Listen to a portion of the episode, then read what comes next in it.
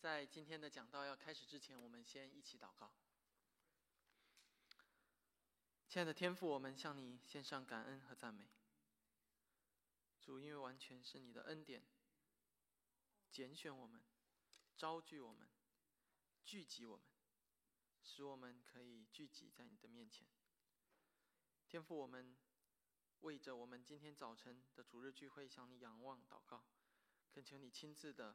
预备我们每一个人的内心，恳求你真理的圣灵来引导我们，来明白一切的真理，使我们在你的话语中得到喂养，生命得以建立。主，我们也为着在这样一个主日，这个世界上各个地方的奉你名聚会的教会，他们的主日来向你仰望。主，恳求你加添你众儿女的力量。使每一位你的百姓，你所亲自拣选的百姓，可以在主日，在教会当中，能够蒙你的喂养，也能够进入到那一个与其他弟兄姐妹之间的团契当中。我们这样的祷告是奉主耶稣基督的名求，阿门。感谢神的恩典，使我们在新的一周能够再一次的聚集在一起。在几周之前，我们一起探讨了圣灵的位格。我们用一起用七句话来这个理解三位一体啊，这个又深刻又难懂的这个这个奥秘。我们今天要一起来认，继续来认识是圣灵的工作。简单来说，三位一体就是七句话，我不知道你还是否还记得啊？第一句话，只有一位上帝。接下来，圣父是上帝，圣子是上帝，圣灵是上帝。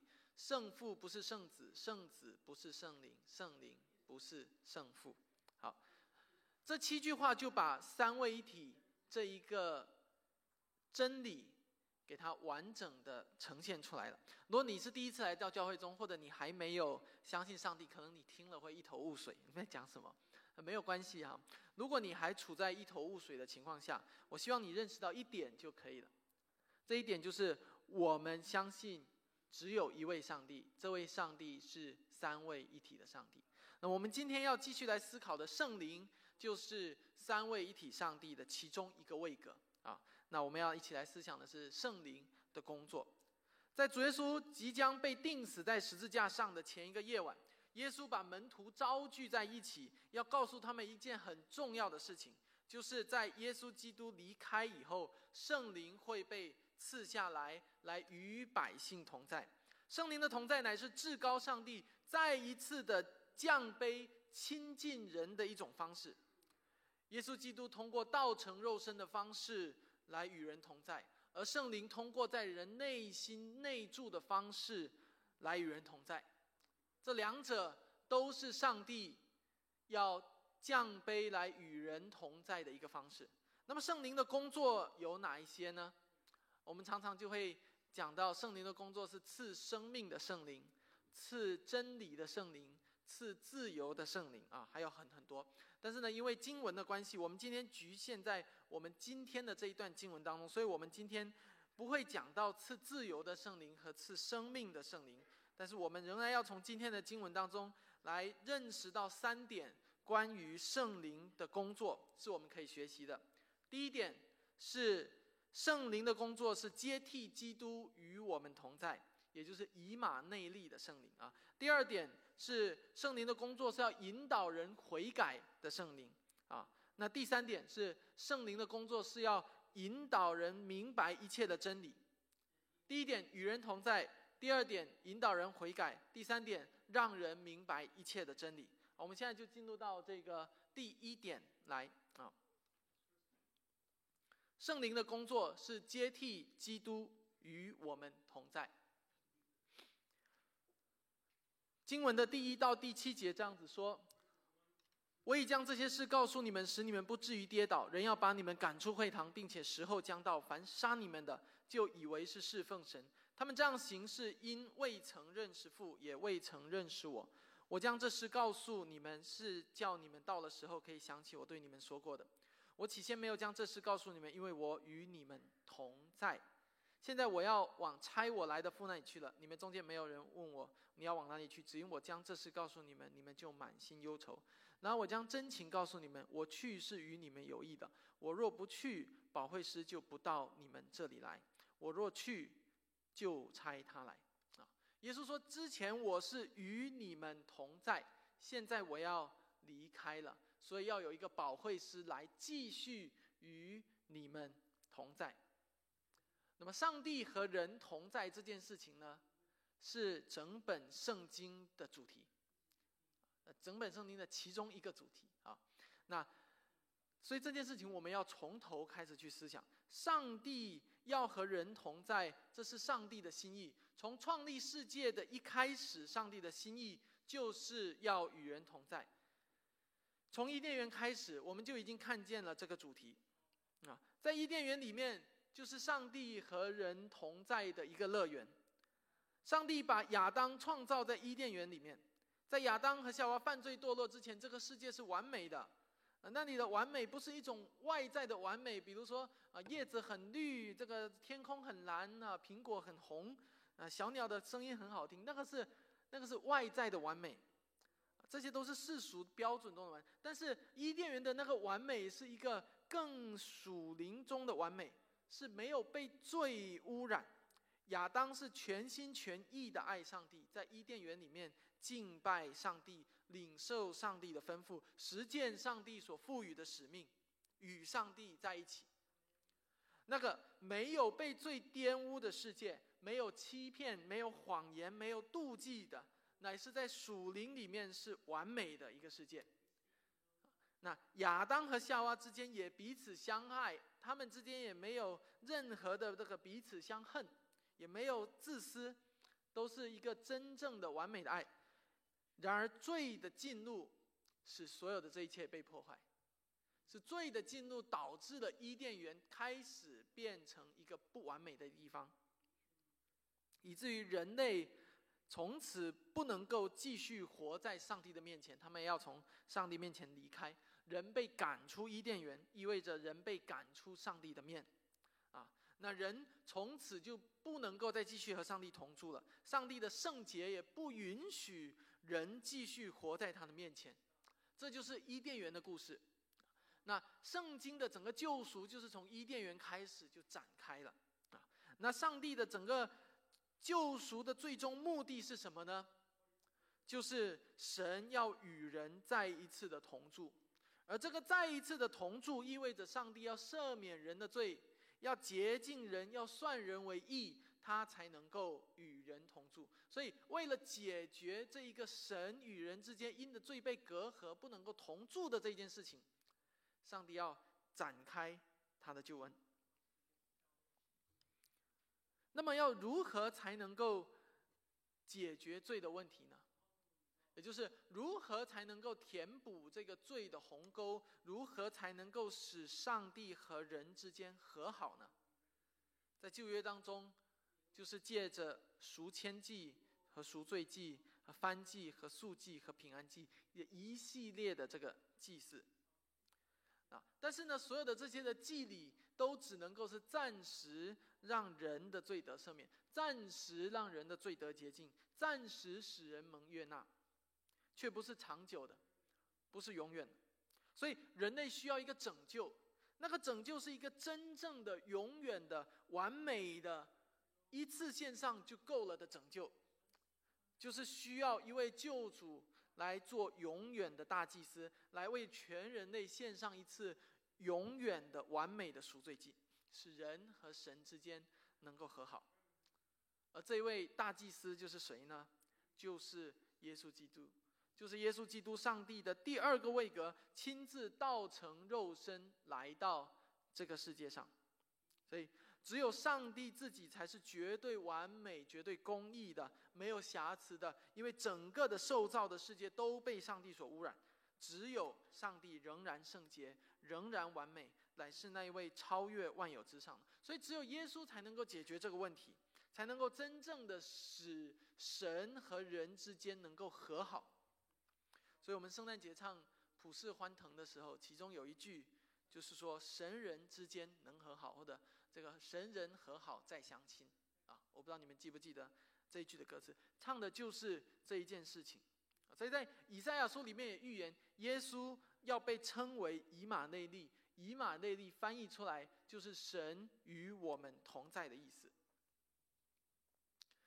所以你就看到以马内利这件事情，是从创世纪一开始，上帝的心意就存在了。亚当和夏娃在伊甸园里就是一个以马内利的状态，只不过这个以马内利状态被打破了，所以整个的人类的历史，上帝都在带领人类重新回到那一个以马内利的状态里面。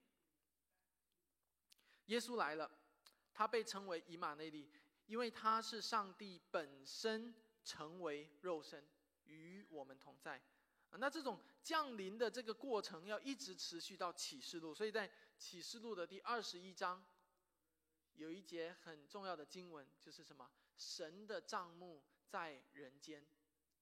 你就看到到了启示录二十一章的时候，上帝重新住在人间，神与人重新同住，那么那个就是回到了伊甸园里的状态。所以呢？我们就处在这个过程当中。更具体的说，我们是处在耶稣基督第一次降世和第二次降世的之间。啊，耶稣基督升天回到天父右边的时候，他就赐下圣灵来。这个就是耶稣在这里要向我们启示的。所以呢，如今借着耶稣基督，上帝先与每一个在基督里的人同住。这种同住的方式，就是借着圣灵的内住。所以，我们看到第四节：我起先没有将这些事告诉你们，是因为我与你们同在。耶稣作为上帝的第二个位格，他的道成肉身，开启了上帝与人同在的这个新纪元。自从亚当犯罪以来，这是上帝首次真正与人长久的同在，就是耶稣在这世上传道的三年半。无时不刻的与人同在。现在时间已经来到了，耶稣即将走上十字架的最后一晚。耶稣即将离开与他所同住三年半的门徒。这个时候，耶稣告诉他们，他走了，他要走了，然后让门徒们不要忧愁。他说：“因为我必不撇下你们为孤儿。”我不知道你还记得吗？第十四章的内容。我必不撇下你们为孤儿。那么我要怎么做呢？十四章就告诉我们：父要因着我的名，也就是因着圣父，也也就是圣父要因着圣子的名，要赐下圣灵给所有人，就是赐给那些蒙上帝所拣选的人。所以我们所相信的是，圣灵是从圣父和圣子之间，啊，从圣父和圣子一起拆下来的，啊，这一点是很重要的。你知道这一点有多重要吗？圣圣灵是从圣父和圣子拆下来的，这一点导致了东西方教会的分裂，也就是你今天看到有东正教，有西方教会是天主教，后来宗教改革的有了新教。啊，这个这个，如果你很有兴趣的话，你可以去 Google 查这方面的资料。只要你查“和子说”，啊，和就是 and，对不对？那子就是 son，and son。或者是查这个拉丁文的 filioque，这个 filioque filio 就是孩子的意思，que 就是 and 的意思，所以这个就是一个非常重要的一个东西方教会分裂的一个原因。当然，可能你越查越多，你就变成半个神学专家了哈。但是简而言之，就是什么？圣灵是从圣父和圣子来的，圣灵来的时候被称为保惠师。那那。这个是几乎是耶稣在介绍圣灵的时候给我们带给我们的第一个称呼，说那位保惠师，对不起，那位保惠师要被拆来。那圣灵是谁呢？圣灵是保惠师，但不仅仅是保惠师，而且是另一位保惠师。我们在两周前才讲到，讲到了圣灵的位格，我不知道你是否还记得。所以第一位保惠师是谁？第一位保惠师是耶稣基督，第二位保惠师是圣灵。耶稣和圣灵在圣经中都被称为保惠师。那么，保惠师到底是什么意思呢？在中文里面，我们日常生活里好像没有保惠师这个称呼啊，对不对？也没有这个职位啊，也没有这个工作。所以我们怎么理解保惠师呢？我们就需要回到它的英文和它的希腊文去思想。那保惠师这个词在希腊文里面的原文叫做 parakletos。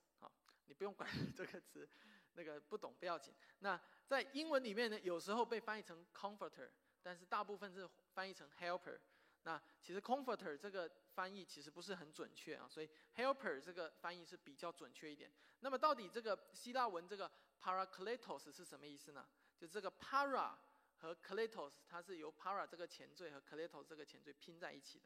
那 para 这个词的意思是，呃，这个前缀的意思是排在旁边，在什么什么的旁边啊，陪伴他的在旁。那 kletos 的意思是呼唤，呼唤就是你。你你喊你 call 他，他会来的那个呼唤 call 哈，好，所以呢，把 parakletos 放在一起的意思就是那一位在一直在你身边，可以被你呼唤来与你并肩作战的那个人，这样你有没有好理解一点？这就是保惠师的意思啊。在美国有一些家庭可能有，比如说家庭医生，对不对？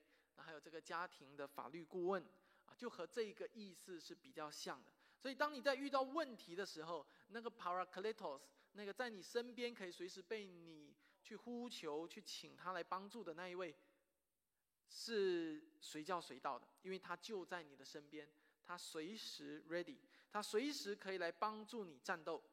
我们和圣灵之间的关系就是这样的，我们是神家中的一员，而家庭律师就是圣灵自己。在我们遇到苦难的时候，他总是与我们同在，他总是帮助我们。我希望，当你明白保惠师的意思的时候，你可以更加的认识到你与圣灵之间的关系是怎么样的一种关系，是何等的亲近的关系，以至于当你在苦难当中，在当你在寻求帮助的时候，你可以呼求圣灵的帮助。回过头来，我们要记得耶稣。应许差遣圣灵的背景，耶稣在告诉门徒，他即将离开他们。在离开了以后，我们上周讲过，门徒将会进入到一个怎么样充满敌意的世界里面，对不对？世人会憎恨他们，会逼迫他们，会攻击他们。他们的生命在每一个时刻会被这个世界的压力、敌意和逼迫所充斥。所以，如果你是门徒，你在当时的情况，你最对于当时的情况就。更有体会。耶稣说：“小心哦，我要离开了，我要不在了。然后你们一定会受逼迫，一定会被憎恨。但是你们不要担心，不要忧愁，不要害怕，因为上帝圣父要借着我的名，要因着我的名差遣一位随时与你们并肩作战的，陪伴在你们身边的，随时 ready 的一位。那一位保惠师。”将会接替我与你们同在，那位保惠师就是圣灵。所以以马内利这个上帝的与人同住的这一个目标，就借着圣灵的内住，继续能够得以维持、得以实现、得以成就。所以今天经文要给我们学习到圣灵工作的第一个层面，圣灵的第一个工作是什么？就是他要接替基督与我们同在。圣灵使以马内利这件事情可以继续下去，直到基督再来。圣灵使神和人之间能够保持相通的关系，直到基督再来。但是圣灵不是在全世界每一个人的心里，因为你要记住非常重要的一点：圣灵是因着基督的名赐下的，对不对？十四章里面的。圣灵是因着基督的名赐下，所以只有那些在基督里的人才会有圣灵赐下来。换句话说，只要只有一个人，只有他在基督里面，他才会领受从天父来圣灵。所以为什么要因着基督？为什么和子圣灵是从父和子这件事情这么的重要？你就明白了。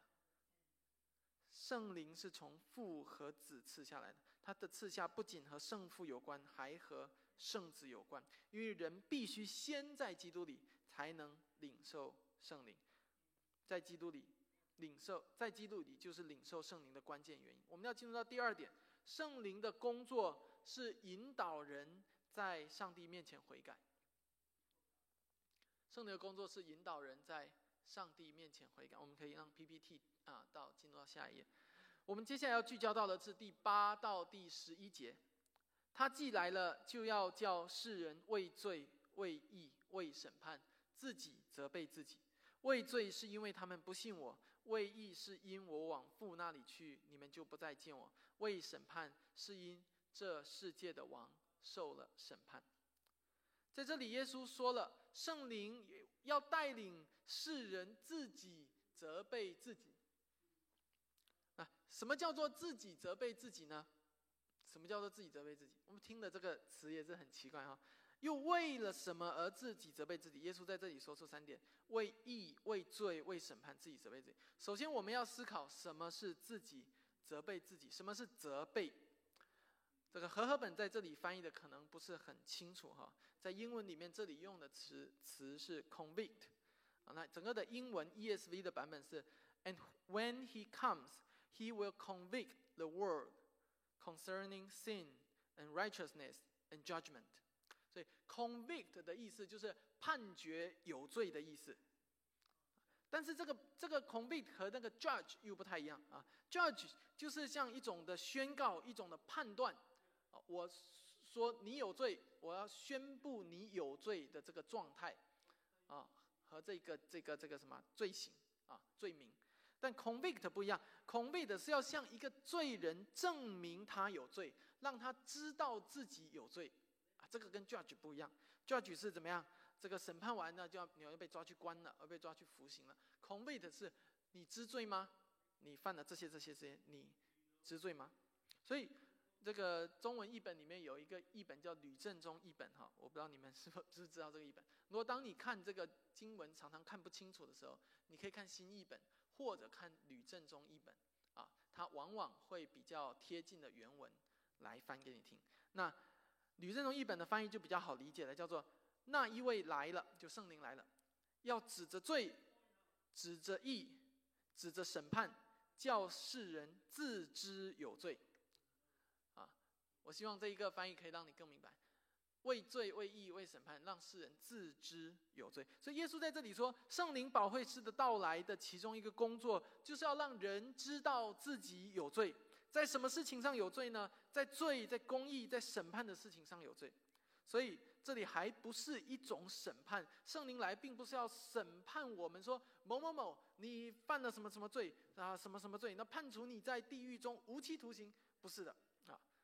圣灵来乃是要向我们显露，向我们证明我们自己的罪，要把我们内心中的每一点点的污秽都光照出来，要告诉我们某某某。你在这些事情上有罪，你知道吗？你承认吗？然后接下来还没有到审判的时候，圣灵光照我们，在我们的内心中指出我们罪的时候，接下来就完全要看这个人什么反应了！当你被指出罪的时候，你的反应是什么？你是否认，还是逃逃开，还是你捂着耳朵我不听我不听我听，还是你承认？啊，还是怎么样？我所以，我们还记得我们之前读到过犹大的故事，读到过撒玛利亚的妇人。当基督基督指出犹大的罪的时候，基督也指出撒玛利亚妇人的罪的时候，他们的反应是截然不同的。我不知道你们是否还记得，犹大被指出罪来的时候就逃跑了，就逃跑了，他要躲避，他不要他的罪被指出来。他要继续的活在罪里面。他说：“我不需要你来替我指出的罪，我一定要把我的这个罪的这个计划执行到底。”这就是犹大的反应。而撒玛利亚夫人被指出罪来的时候，他就跑到城里去，去告诉全城的人：“我遇见基督了，他指出了我的罪，我要悔改，我要敬拜他。”圣灵在每一个人的内心里面都指出我们的罪，但是每一个人的反应是不一样。所以在这里，圣灵的工作并不是要 judge，而是要 convict。这意味着圣灵的工作不是要毁灭一个人，不是要刑罚一个人，而是要挽回一个人，要拯救一个人，要通过让一个人知道自己有罪来拯救他，要让。通过让一个人意识到，原来自己从小到大是一直在罪恶的泥潭里打滚；要让一个人看见自己的内心原来充满了纷争、充满了嫉妒、充满了怨恨、充满了咒骂、充满了抱怨，甚至充满了凶杀，充满了奸淫，充满了色情，充满了贪心，充满了自私。圣灵要把所有人心底的这些罪恶显露出来给人们看，让人看了以后说：“我真是一个无药可救的人。我如果不寻求那位生命的救主，我活着还有什么意义呢？”所以，如果在我们的当中还有还没有信主的朋友，还没有认识耶稣的朋友，这些话是特别要对你说的，因为你需要耶稣，你需要这位生命中的救主，你需要一位代替为了代替你的罪而死的救主，因着他的死，你在上帝的终极审判面前可以被归算为义；又因着他的复活，你可以在基督里面也得着那全新的生命。就是上帝重新为你所创造的生命，乃是那个没有罪、没有邪恶的完美的新生命。在那个新的生命当中，神要永远的与你同住，你要进入到永生里面。就是上帝从一开始就希望赐给人类，但却又因为人类的犯罪而不得不收回的那个永生。我盼望当你今天听到这些信息的时候，圣圣灵能够真实的在你的心里面动工。能够让你看见自己内心的罪，并且因此而回头，来呼求那一位为你背负十字架、舍命的救主耶稣基督。耶稣在这里说：“我离开了以后，圣灵要来，每每一位向每一位世人指明他们的罪，不是为了要毁灭他们，乃是为了要审判他们。”圣灵要为义、为罪、为审判，使世人自知有罪。那么，耶稣在这里告诉我们，最大的罪是什么呢？不是我们刚才说的那些什么凶杀、奸淫、贪心、自私、嫉妒、怨恨，都不是。耶稣在这里指出的最大的罪，是不信耶稣是基督。第九节，畏罪是因为他们不信我。原来最大的罪不是那这个不是那一些我们刚才说的那一些，而是不信耶稣基督。最大的罪是不敬拜耶稣，不把他作为上帝的本身来敬拜他。耶稣在他即将走上十字架的那一刻，仍然在向他的门徒启示自己的身份。最大的罪是他们不信我。亲爱的朋友们。如果你还没有认识耶稣基督，你今天已经听见这样的信息了。你并不是没有听见，你真的听见了。圣灵已经在向你指明你心中的罪，你要如何的回应这样的指出，这样的 convict？你就忙忙碌碌继续过你的人生吗？到头来，你的生命却好像云雾一样，转眼就过去了。你听见了这样的信息，圣灵在你的心中指出了你不信的罪，你要如何回应呢？是按照圣灵的心意，按照他的呼唤来相信耶稣基督吗？还是继续像犹大一样逃跑、逃避、拒绝，继续活在自己的罪里面？第二点，圣灵要为了义使世世人自知有罪。上一点是为了罪，现在是为了义。第十节，圣灵要让罪人知道义，因为罪人不把基督看作是义的，他们反而把自己视作是公义的。所以，这个世界上的一个很重要的问题就是，每一个人都有自己的一套义的标准。这套标准就是怎么样？和他一样就是义的，和他不一样就是不义的。这就是。我们每一个人生活的真相。你今天在教会当中，其实你也会常常遇到这样的人，对吗？不和他一样就是错的。别人也必须要认同我的意见，别人也必须要和我的想法一致。如果这个什么不和我的想法一一致，那一定不是我的问题，一定是别人的问题。这就是我们罪人的意。罪人的意就是以自己为中心的。事实上，正是这种自我为中心的这种义，也使夫妻之间争吵。因为两个人之间有两套义的标准，所以呢，这两套标准会打架。也正是这种自我中心的意识，教会会争吵，因为十个人有十套不同的公义的标准。也正是这种自我中心的意，使罪人完全拒绝耶稣，因为耶稣不符合他们心中的意，耶稣冒犯了他们心中公义的标准，所以他们就把耶稣打成邪恶的一派。所以耶稣说：“我往父那里去，你们就不再见我。到那个时候，你们就知道真正公义的本体是谁了。我是上帝所差来的。所以到那个时候，圣灵会向你们的心里显明。”使你们知道，原来自己是不义的，原来自己一直拒绝、一直抵挡的那一位耶稣才是公义的。最后，圣灵要让世人、要让罪人知道审判，并且因着审判而知道自己有罪。耶稣在这里说的是，他在十字架上要受死，就使得他对撒旦的审判生效了。撒旦是世界的王，但却是失败的王。撒旦已经被审判了，那个裁决已经宣告了，直到基督再来之日，就是裁决被执行的那一天。所以圣灵要要人要这个罪人认识到撒旦所受的审判，并且要因此离开邪恶，离开对于邪恶的拥护、吹捧和支持，转而来跟随基督，来进入到光明当中来。最后一点。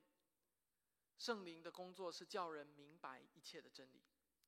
我们要看到第十二到第十五节。我还有好些事情要告诉你们，但你们现在担当不了。只等真理的圣灵来了，他要引导你们明白一切的真理，因为他不是凭自己说的，乃是把他所听见的都说出来，并要将把也并要把将来的事告诉你们。他要荣耀我，因为他要将授予我的告诉你们。凡父所有的都是我的，所以我说。他要将授予我的告诉你们。圣灵在这里被称为真理的圣灵，第十三节，他要引导我们明白一切的真理。这句话是很重要的。首先，圣灵之所以被称为圣灵，有几个很重要的原因。第一，圣灵在这个我们的救赎中执行特殊的工作。圣灵使我们成圣，是使我们成圣的主要的角色。你说，我们的这个成圣的这个过程，完完全全是圣灵在我们里面工作所产生的结果。因为为了要使我们越来越像基督，为了要使我们的生命越来越成为圣洁，所以常常有基督徒问：上帝对我的生命的旨意是什么？我不知道你是否问过这样的问题。上帝对你的生命有什么样的旨意？每当想到这样的问题的时候，我们常常听见的一些的答案是什么呢？是啊，我是不是应该跟他结婚呢？我应该找这个工作呀？我应该选什么科系呀？啊，什么大学啊？但其实圣经中讲到神对我们生命的主要的旨意是非常清楚的，在帖撒罗尼迦前书四章三节说：“神的旨意是要你们成为圣洁。”就是这样的简单又清晰的旨意。是要你们成为圣洁，这就是神的旨意。这个旨意就是圣灵要做的工作。嫁给谁，娶了谁，找到什么工作，进什么样的学校，这些都不是最重要的。最重要的是成为圣洁，而这是圣灵要做的工作，也是他被称为圣灵的原因。第二，圣灵之所以被称为圣灵，是因为这个世界上不只有一种灵。其实圣经把人的灵和神的灵区分开来的，不仅仅如此，圣灵也要和邪灵区分开来。邪灵是什么？就是那些阻止圣灵工作的、与圣灵为敌的、不愿意让圣让基督徒在圣灵里面追求圣洁的那些灵，那就是邪灵。所以，邪灵和圣灵的关键的区别在哪里？正是在圣洁这件事情上。一个要使人圣洁，一个不让人圣洁，就这么简单。所以约翰告诉我们：“亲爱的弟兄啊，一切的灵你们不可都信，总要试验那些灵是出于神的，不是。”约翰一书四章一节：“一切的灵你们不可都信，总要试验那些灵是出于神的，不是。”我们为什么要特别要强调这个世界上还有其他与圣灵不同的灵呢？因为我们常常落在其他的灵当中，却不自知，还以为是圣灵的带领。特别是基督徒，特别是我们基督徒，我们很常听到有人做见证的时候说：“我是被圣灵的带领来做这个事情，做那个事情的。”这样的见证描述，我们很常听到，对吗？基督徒很容易让自己看起来像一个属灵的人，说这是神在我们心里放了这样或那样的负担，好像只要这样一讲，就显得很属灵，很敬畏上帝。我相信你们一定也听过很多这样子的见证和说法，但不是说每一个人的说的都是错的，而是说我们很容易拿这句话做挡箭牌。有很多人其实是在违背圣经的这个教导下去做的一些事情，但他却拿这句话做挡箭牌。有一些人是在在违背圣经的规定下去结婚或者离婚的，有一些人是在不符合圣经的原则下来做。跟人做生意的，但是他们却都说自己是这个被圣灵的引导。还有一些更糟糕的事情，比如说一位基督徒说是圣灵的引导来让他来教会要做某一件事工的，啊，圣灵感动我要来做这个事工，或者是怎么样？也有的说是圣灵的引导要让他离开教会的，啊，是圣灵的引导让他做这个做那，太多了。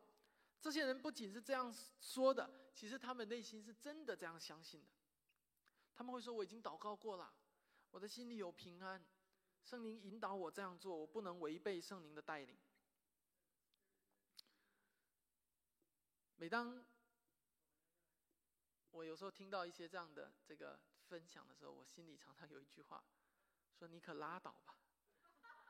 圣灵引导你离开教会，明明你是这个什么，这个为了钱，你在在做生意的时候。”去去不诚实，去骗别人。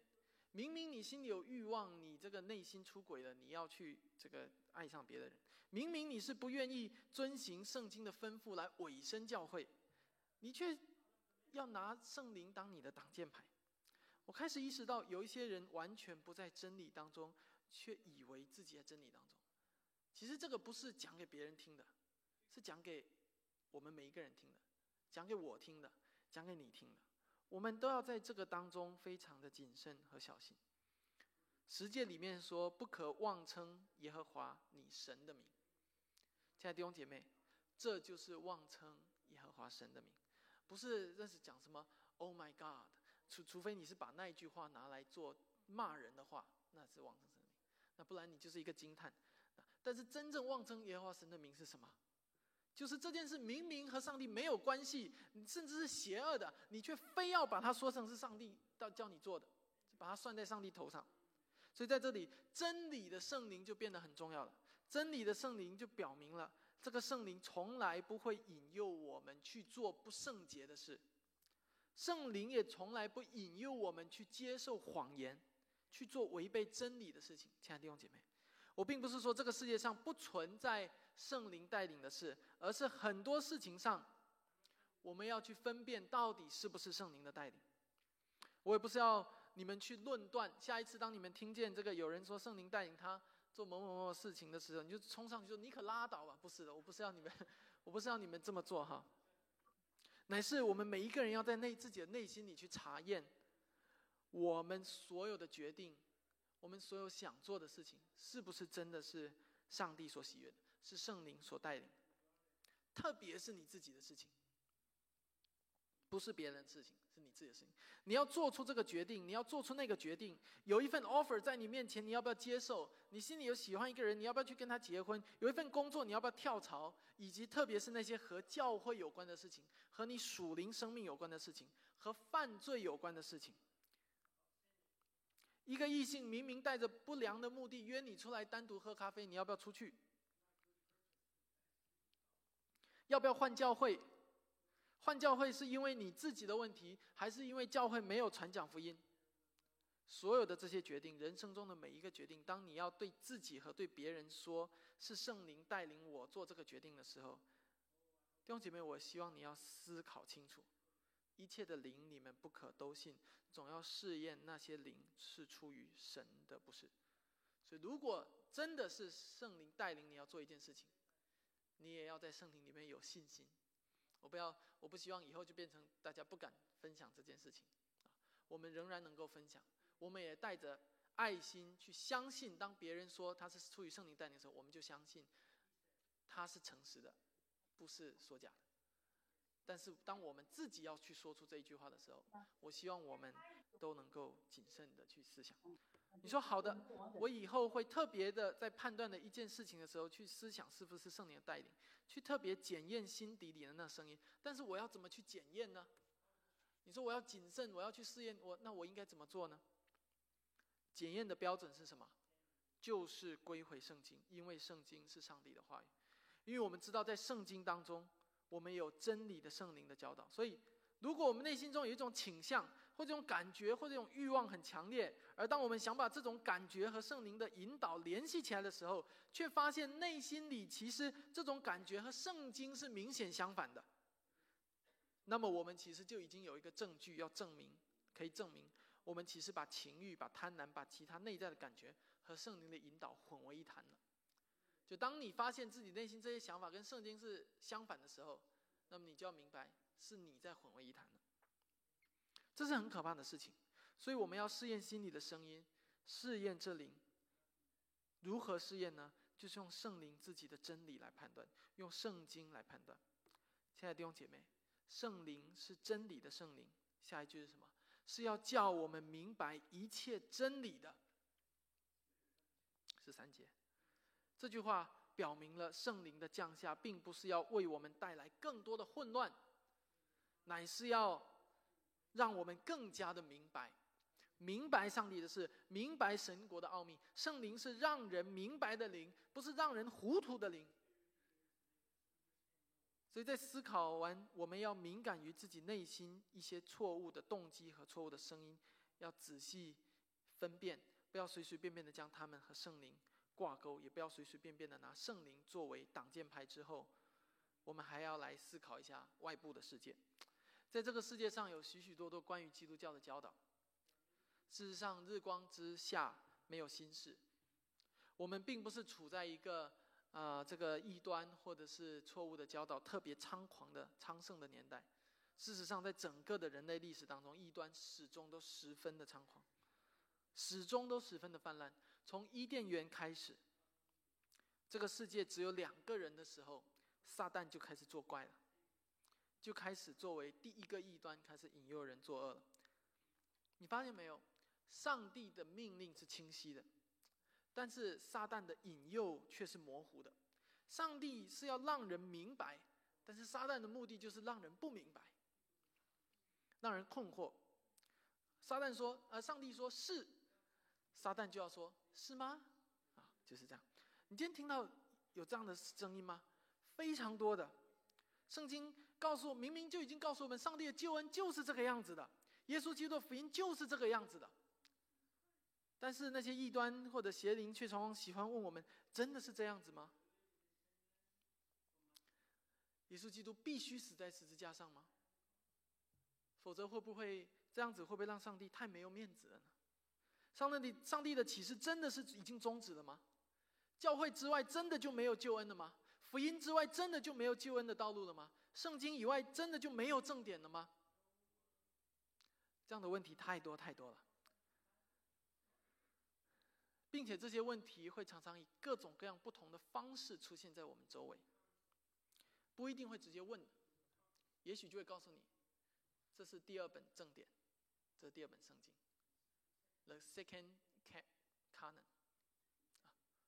比如说是这样子，他不告诉你说啊，是吗？不会。但是你在你在书店里面，你看到很多这样的，对不对？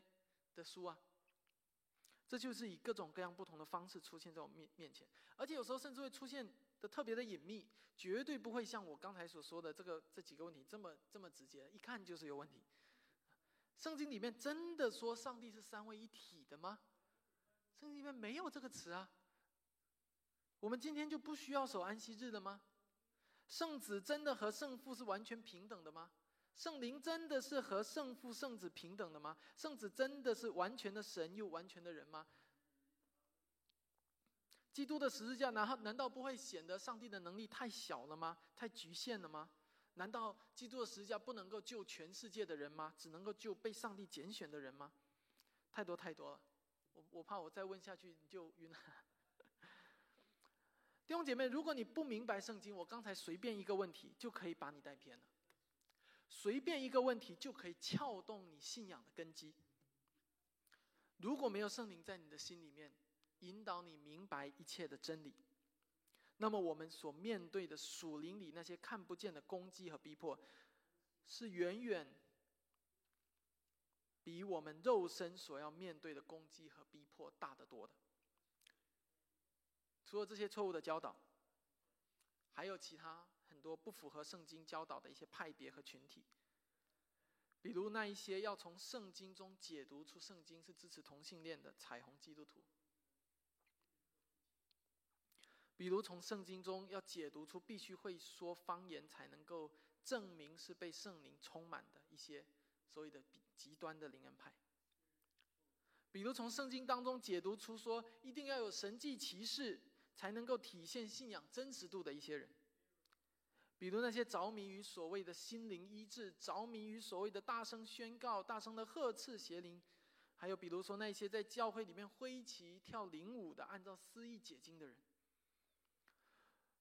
如果你有对于对于基督教世界有所了解的话，你就会知道，这些这些情况并不罕见。甚至是非常的常见，在每一个地方。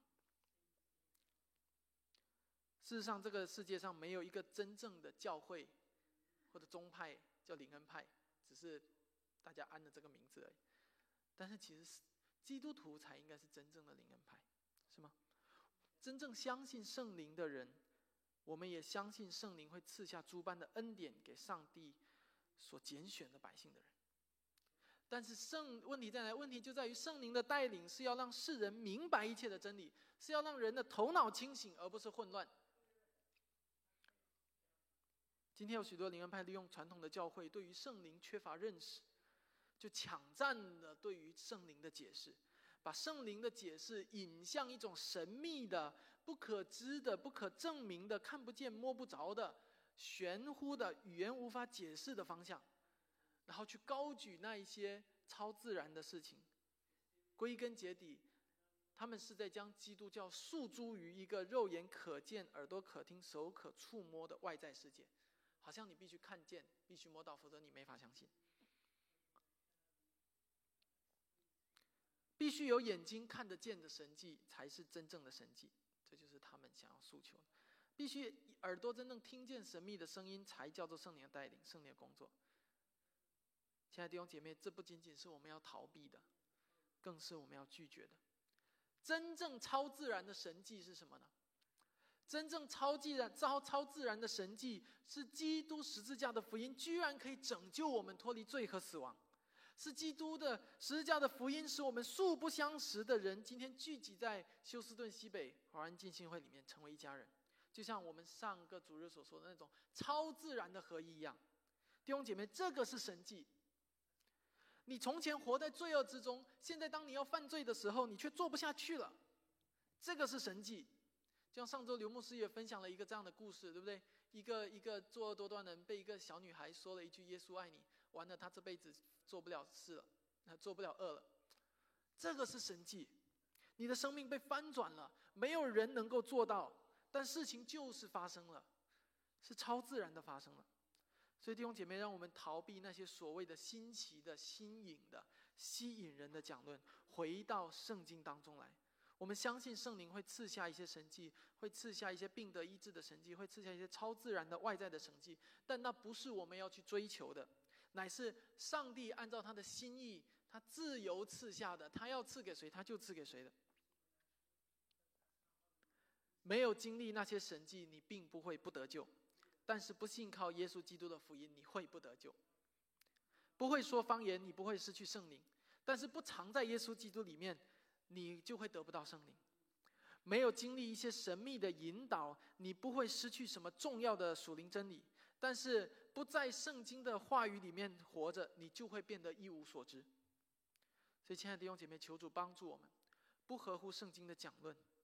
没有以基督为中心的信息，以及没有基督的基督教，距离我们并不遥远，它甚至就在我们身边。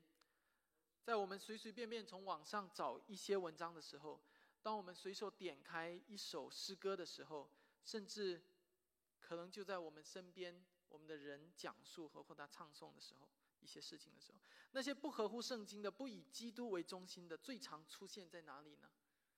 其实有一个地方是最常容易出现的，就在我们的敬拜当中。我们可能会说出一些无心的说出一些祷告的话语，但是这些话语当中可能是在真理上有问题。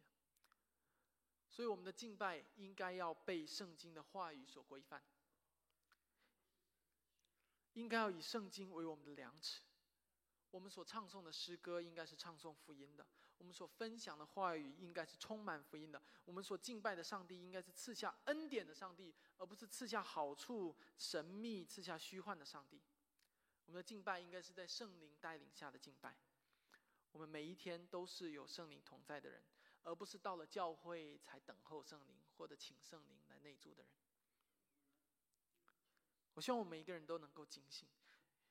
如果我们不断的容许那种将福音矮化，将福音单薄化、片面化，将福音稀释的基督教的这个诗歌和信息的话，如果我们不断的允许教会中的福音被削弱，那么取而代之的就是人的享受和舒适，那么教会最终就有可能变成没有基督的教会。